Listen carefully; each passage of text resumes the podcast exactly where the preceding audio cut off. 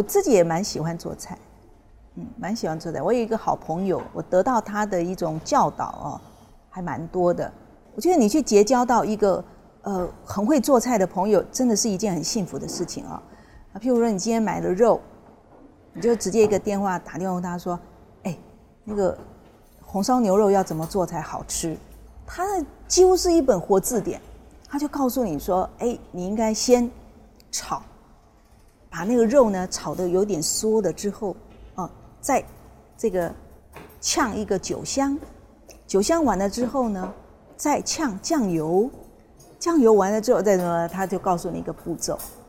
哎，我说你慢点慢点，我拿个纸笔来，所以我有一个有一本叫厨房笔记，中间还要贴小条子，说哎做馒头的、做面包的、红烧肉的、呃金酱肉丝怎么炒的，或者是呃什么什么什么的啊。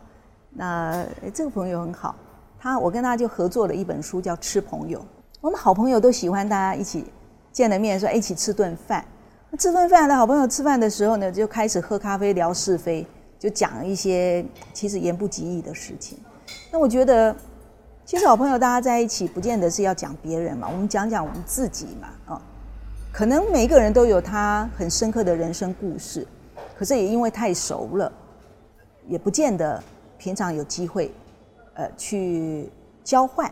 那我我觉得说每一个人喜欢吃什么东西，不喜欢吃什么东西，不单单纯只是吃的问题，而是背后有他的可能文化渊源，有他的人生故事，甚至有他的成长记忆。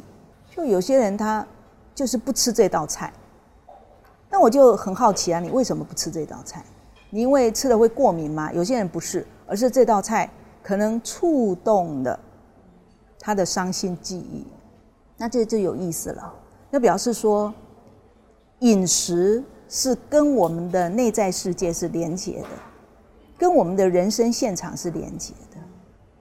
那我觉得那，那就是一个很好的切入点。我就说，我们来策划一本书，又有饮食，又有故事，又是好朋友之间的相聚。哎，他也觉得可行。那但是我就告诉他说，我构想当中每一个人呢，他必须自己去开菜单，透过这一桌菜呢，朋友相聚，那说出他的故事。每一个人可能开出了十道菜，那我就问我这个朋友，他姓黄，我们叫他黄姐。我说那这样你行吗？哎，他给了我一句话，他说他们开得出来，我就做得出来。哇，我好喜欢他这句话。轮到我说故事的那一次。我开的菜单当中，其中有一道菜叫小卷，我不知道你们这边怎么叫了哈，就是类似花枝的，但是是比较小小卷。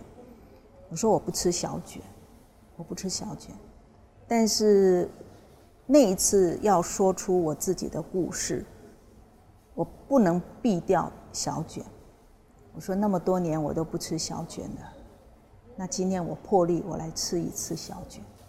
为什么我不吃小卷？因为我父亲出车祸的时候，因为他出了严重的车祸，第二天就过世了。那我们乡下的习俗是道士要带着子女、带着家人到事故发生的现场去招魂，所以我们就披麻戴孝，道士就带着我们到那个大马路旁边，那个是大热天。我们就跪在那边，道士就诵经招魂。我跪着的时候，我就闻到一股很臭的味道。我一看，因为其实很伤心，一直在哭哈，眼睛已经肿得跟核桃一样。那可是闻到那个味道太刺鼻了，太难受了。我就看着草丛，草丛那边就散着好几尾小卷。那你知道大热天这种海鲜类的东西，太阳一晒，再加上那是一个事故的现场，有血的味道，流了很多血，这种种的味道加总起来，那个小卷的味道，实在是一种让我难以磨灭的。我从此不吃小卷。我就知道说，我父亲出事的时候，他那辆摩托车的后座的那个竹篓子里面有一包小卷。他很喜欢吃小卷，因为喜欢小卷烹调之后是一个下酒菜，配着啤酒喝，非常的好喝。那这样子的一种一种联想，跟现场当中的那个状态，在我幼小的心灵当中就留下阴影。所以我从此以后，我我我不能看这个食物，我一看这个食物，我非常难受。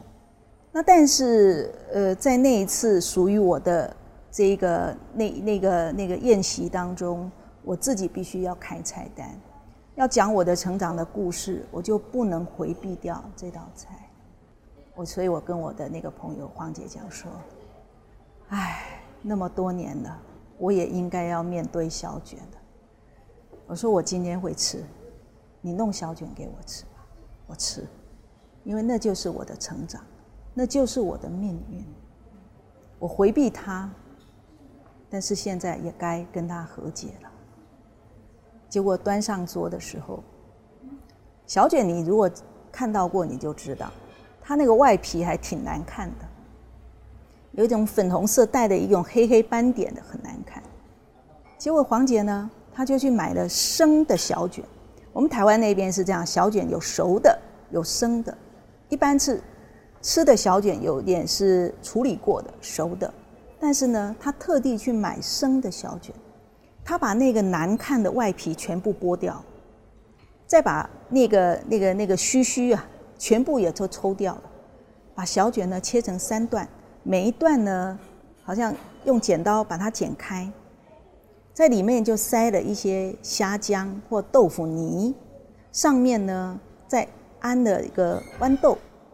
你知道小卷海鲜类的东西，一旦蒸过之后，哈，它原来剪的那些口子呢，它就往外翻了，变成一朵白菊花。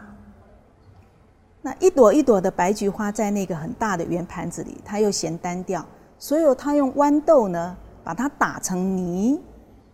就豌豆泥就像一个绿色的湖泊上面浮现的一朵一朵白菊花一样，它端上来我都认不得啊！这是小卷，他说是，这是小卷。我说也好，之前的那样的一个那种阴影，那个小卷的样子，那种悲哀，如今好像变成翠绿的湖泊上面飘着的一朵朵。纯洁的白菊花，当然我就吃了，因为跟那个印象完全不一样，我也就吃了。那真的是一个艺术家。从这个角度来看，虽然是一道很简单的食材，可是在他的手中，他像一个艺术家的画笔一样，把它变成是一一盘湖泊，端到我的面前，而上面是飘着一朵一朵的白菊花。昔日的悲哀，现在都变成宁静。